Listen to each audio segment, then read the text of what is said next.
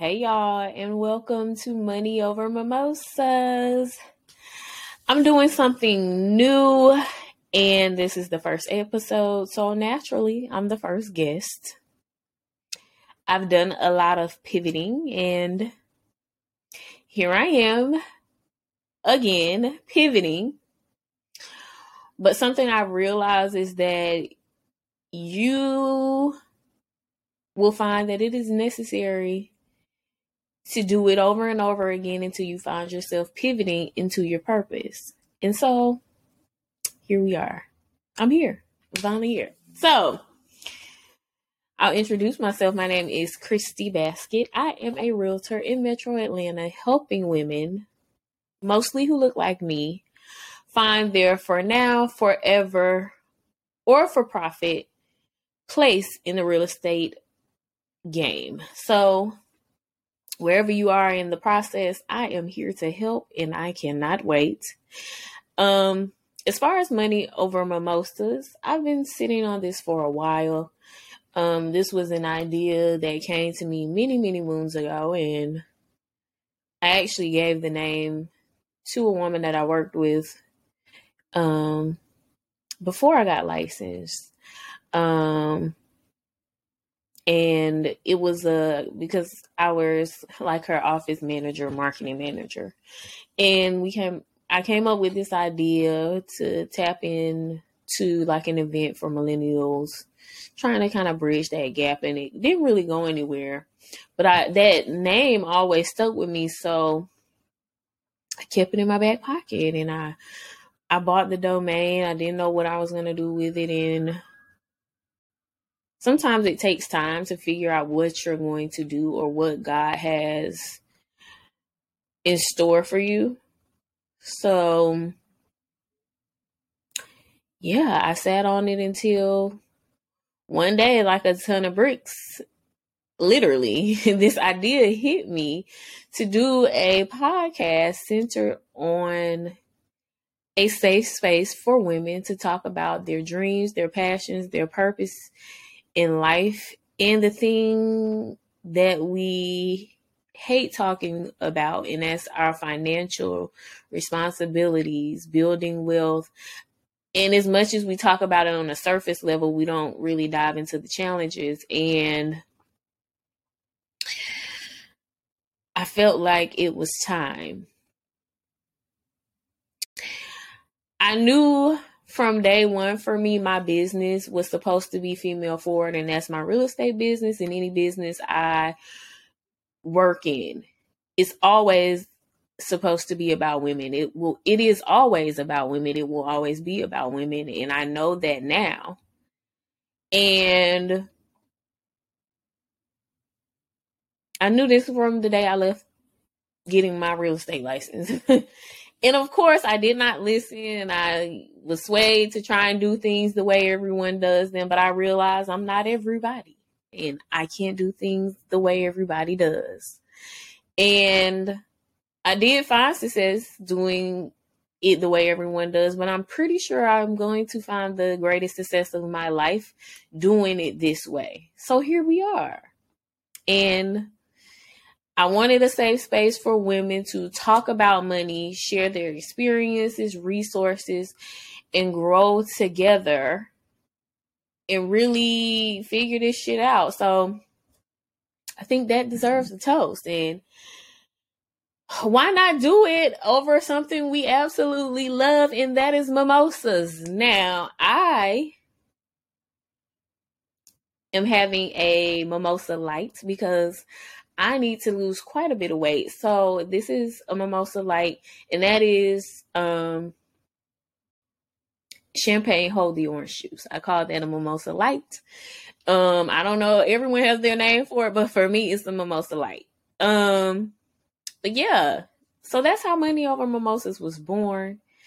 And I'm gonna have lots of amazing guests for you who come on the show and share their experiences. And we're going to really talk about money in a way that I don't think I've heard or seen anybody talk about it. At least not for women. Not that there are different ways to talk about money but there are, to be quite frank. And so, yeah, I thought it was befitting that I was the first guest, technically, because I want to introduce you all to this. And even though I don't have a physical guest with me today, I still am going to do the show as if I was the guest, if I'm interviewing myself. So I'm going to still run through the format the way that I normally would and tackle some of the questions. They won't flow as well, but for the most part, I have the same questions for the guests, and you know, we'll get off track, I'm sure, and mm-hmm. answer other things in the process. But so Welcome to Money Over Mimosas, and I'm gonna toast to myself. clink, clink, clink, clink, clink, and we'll, well, we'll use my nails because we don't have anyone to toast. So, but yeah, so let's get into the questions.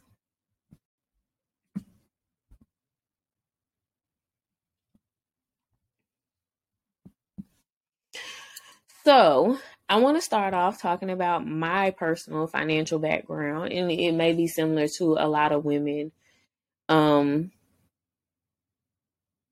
who grew up in similar black backgrounds. Clearly, I'm a black woman. Um, I grew up in a very black family, and we have a lot of similarities to other black families. Um, I grew up in a middle class working class family, I'll say that. And we we always had enough, but we didn't have a lot. But we had enough. We we were doing well for where we are and that was kind of the consensus of everyone in my family. My grandparents, I grew up in a little bit of a tribe and everybody was there supporting each other and contributing. So we never went without. Um, I have the same kind of background as far as money. I knew that you needed to get a good job, make good money. Um, but beyond that, I don't know that we even really talked about credit or savings or investments or anything like that. We never talked about any of that stuff. And I honestly, it's because the ones who knew about it didn't think it was important enough to share. My grandmother has a very, I would say, impressive port- financial portfolio, but it's not anything she ever shown us. And it wasn't until I was probably 30 that she pulled me and my cousin. My cousin is three years older than me. So I was about 30 or 32 that she pulled us aside and was like, well, we need to go and start you a retirement account or an investment fund. And I think not that that's too late, but at that point, I already knew about it. so it was like, you know, but for me, that has given me a more complex relationship with money because even though I have enough, I'm always spending. I don't save enough. I don't invest enough. And I know that that's something I need to be better at and get more of a handle around. So, would I say that that is a driver for why I've chosen to pursue my current profession? Um, not really the money aspect was a part of the reason why I chose my career to begin with. I majored in fashion merchandising, and instead of pursuing the more creative aspect, which was more me, the design, the buying routes, I opted into retail management and customer service, something I am very well versed in and I enjoy. I love working with people um, and helping them. I wouldn't say I'm a people person or an extrovert, but I love helping people one on one. And getting into real estate was kind of the opposite for me because I knew there was potential to make a lot of money, but the security is a lot different than working an everyday, day to day job Um, you know, your check is coming on the first and fifteenth or every two weeks, so you know, whatever pay scale you on. But with real estate, it's not like that. It's hundred percent commission based. Most of your marketing is on you. Getting your clients is on you. And so I can't say that I ever initially got into it solely um for the money. The driver was that I was good at it and I enjoyed helping people in this way. I always loved the part of customer service where I could help people and make their day. And I found that in real estate, I was able to do the same thing. I was able to connect with people and help walk them through one of the most stressful processes for a lot of them, especially for Black people like me, because they just don't know what they don't know. And when you don't know, a process is 10 times more complicated, harder, and scarier than you could ever imagine. So I would say that was my biggest driver. And it was the catalyst for me to pivot. Um, when I made the jump into being a full time realtor and getting my license, I was an assistant. I worked as essentially like an operations and marketing manager for an agent. And she was great. And she saw the natural talent in me to be helpful to clients and to people, especially um, people who needed a little bit more hand holding, who needed a little bit more um, positive affirmation, more inspiration. And I know those things don't seem like something that you need, but a lot of people need that, especially in these processes. And it makes for kind of a lane for people like me who are more introverted and value relationships over everything relationships are my number one thing. I value relationships more than I value money or anything. I'm going to nurture and maintain my relationships that are important to me. So I think that was my biggest pivot and the potential to build a lot of wealth also was there, but it wasn't the biggest driver but I saw the potential to obtain wealth in a way here in a way that I couldn't anywhere else because I can control my destiny as far as how much I make or don't make. It's up to me. So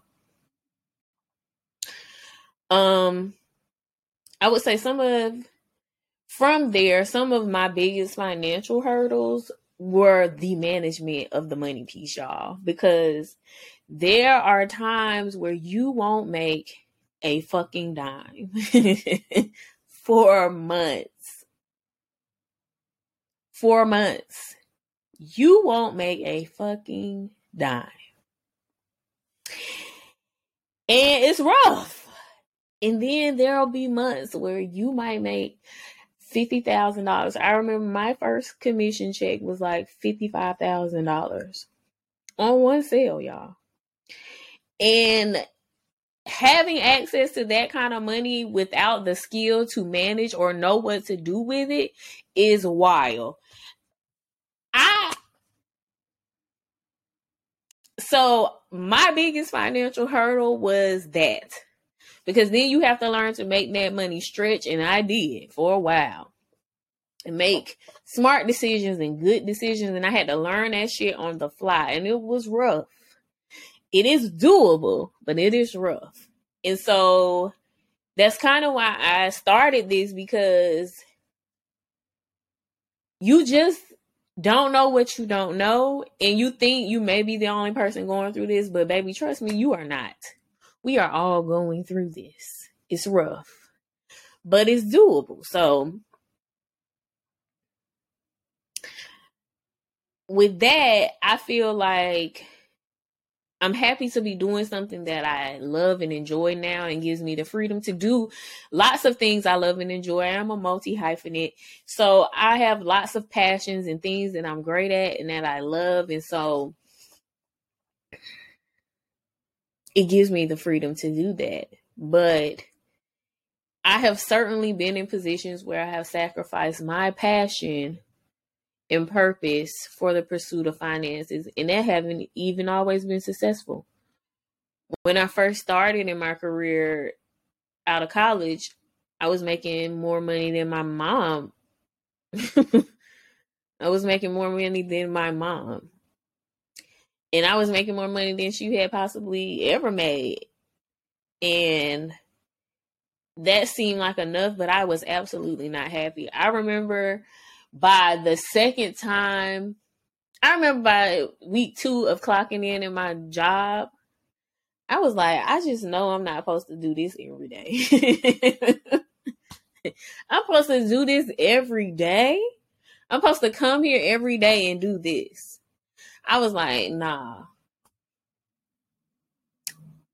I know that's not what God got for me. This is not what God want me to get up and do every single day for the next 20 or 30 years.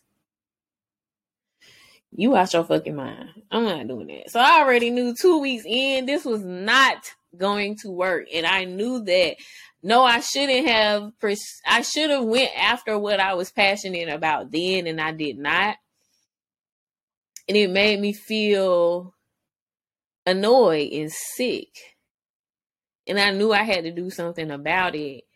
The first part was getting a transfer up out of there because I was in a part I was in a place where I couldn't eat it. So I had to get to Atlanta first and from there I did a lot more pivoting. But God worked it out because I ended up working at a a store that was closing and they gave us the option to either take a severance or transfer.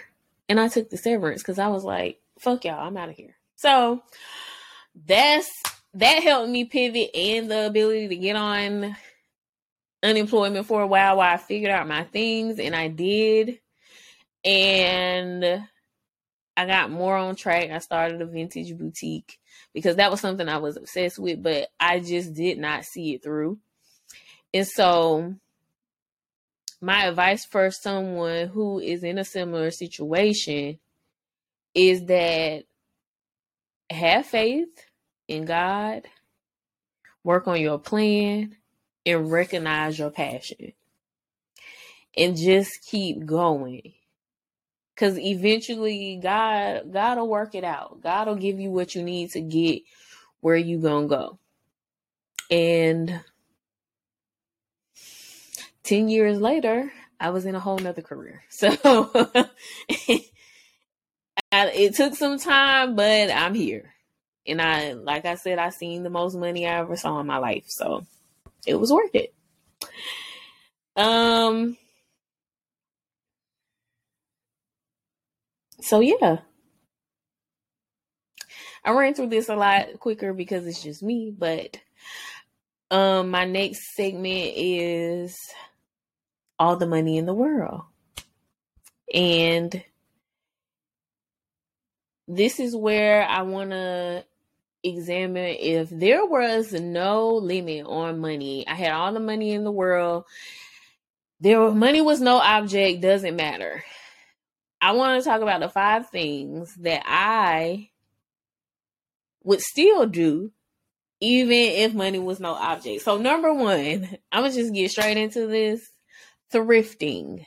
I absolutely love to thrift. Love a deal, love a bargain, love love quality pieces, love unique, fun, interesting finds. I love flipping, revamping is one of my favorite things to do. So I don't care if it's a billion dollars in my account tomorrow. I'm going thrifting, and that's just that. This shirt is thrifted. Estate sales, all that. Absolutely going. Don't care. Um, beauty supply earrings. I don't care how much money I got, y'all. I'm always going to the beauty supply store and buying me some dollar forty nine earrings such as these, my bamboos. I'm not spending money on earrings, y'all, because I lose them like crazy. I have a pair of diamond studs and they be falling out. I just take them out because I can't keep up with them. I don't have time. I need to either get some with some locks on the back or something, but I cannot keep up with earrings, y'all. So, beauty supply store earrings. Always always going to the beauty supply, period. I don't care how much money I got. I'm going to the beauty supply. That's just that. Um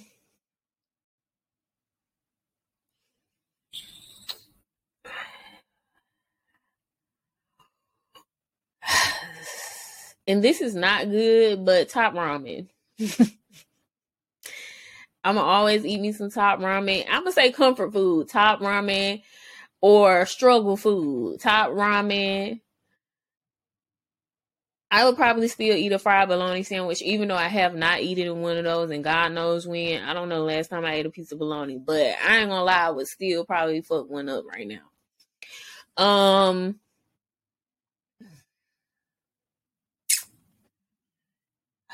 all my southern comfort food that people be turning their nose up at chitlins, all that stuff, pig feet, all the stuff my mama be cooking, neck bones.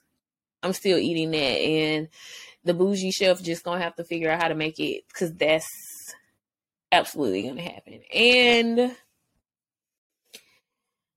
uh, what else? Um, those that was four. Something I absolutely will not stop doing. Hmm.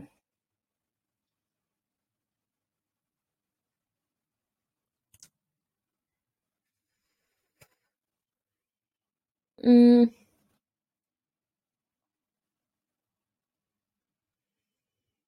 I don't know. Probably still using hotels.com or something. I don't know. that last one, I don't know what it would be. I'm still, you know, gonna drink my Prosecco's. Oh, that's it. I'ma still drink me some La Marca, baby. The La Marca Prosecco is the girl, and it will still be a staple and will forever be. If y'all know, y'all know. It's the great. I mean, I drink a lot of different types of wines at different price points, but that La Marca Prosecco, it's coming with me, okay? And that's that. So.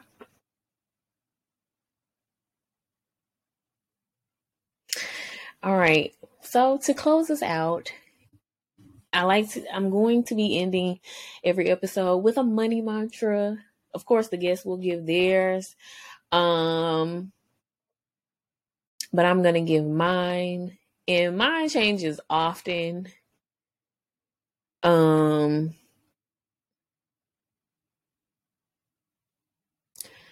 And one that I'm really working on right now as I'm going through my mental things, one of the ones that I'm thinking about right now, and this is cle- this is going to be kind of ghetto, y'all, but my money mantra right now is make the money, don't let it make you.